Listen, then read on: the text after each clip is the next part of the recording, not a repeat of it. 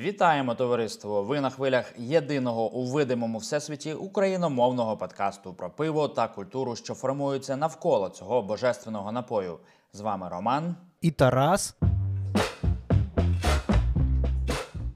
Сьогодні великий день. По-перше, у світі відзначають День Балтійського портера. Це свято у 2016 році заснували польські пивовари.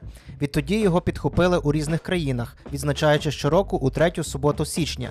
В інтернеті є цілий сайт, присвячений цьогорічним подіям з цієї нагоди. Посилання знайдете в нотатках. Також знайдіть собі пляшечку гарного балтійця і піднімій келих за цей чудовий стиль та всіх, хто його творить. По-друге, сьогодні стартує конкурс Львів Бергік Awards, на якому, як може виявитися очевидним із назви, любителі пива впродовж двох днів насліпо оцінять зразки від дев'яти пивоварень у вісьмох стилях. Вже відомо, що буде 11 суддів. Їхня участь платна, оскільки подія благодійна, а зібрані грошики підуть на потреби Збройних сил України. Отже, змагатимуться Муза, Ten Men, Castle Hill, Volta, Zen, Hoppy Hog, Kyiv Beer Manufactory, Libre та Братер. Стилі пива представлені на конкурсі IPA American, IPA New England, Pilsner, Wheat Beer, Stout Milk, Stout Imperial, Sour Pastry Smoothie, Sour Azar Goze Tomato Versions. Дійство відбуватиметься у Львівському університеті крафтового пива імені Святого Христофора. Ми його висвітлюватимемо, тому стежте за нами у соцмережах. Хоча насправді результати тут є другорядними, адже сама участь у події вже є перемогою. Знову ж таки, разом із Львівським університетом крафтового пива імені Святого Христофора ми днями провели аукціон і зібрали більше 100 тисяч гривень на потреби ЗСУ. Наступний аукціон ми проведемо вже зовсім скоро разом з київським пабом Панкрафт. Слідкуйте за анонсами.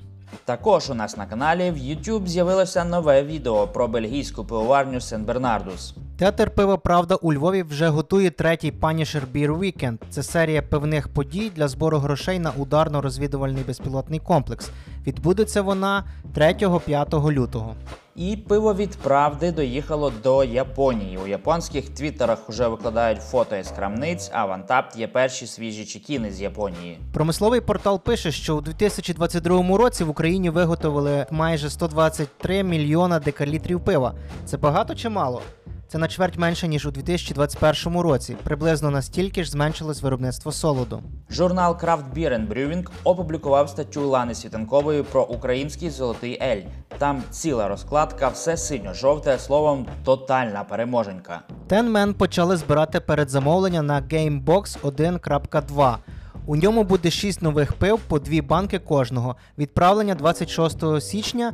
Лінк на форму замовлення залишаємо в нотатках. Underwood випустили подарунковий набір Taste of Kyiv у двох варіаціях.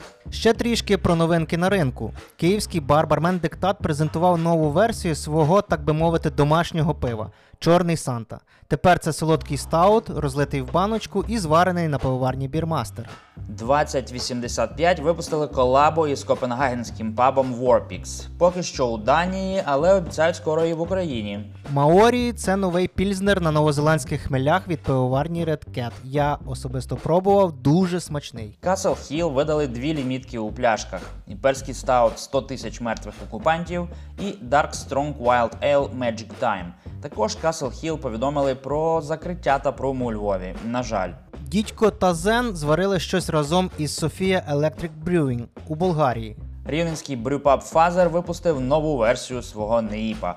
Рівнюки кажуть, що дуже добре. Не пиво, але компанія IDS Ukraine створила на потужностях Моршинського заводу мінеральних вод Оскар енергетичний напій Воля. Що наварили томатний гозе Херсонський барбекю. Також що поділилися історією створення свого пива Blackout Lager. Отже, далі цитуємо. Це була звичайна варка лейджеру, яка йшла за планом варок, але наші плани і можливості постачальника електроенергії поїхали в різні сторони, як у моменті з фільму Форсаж.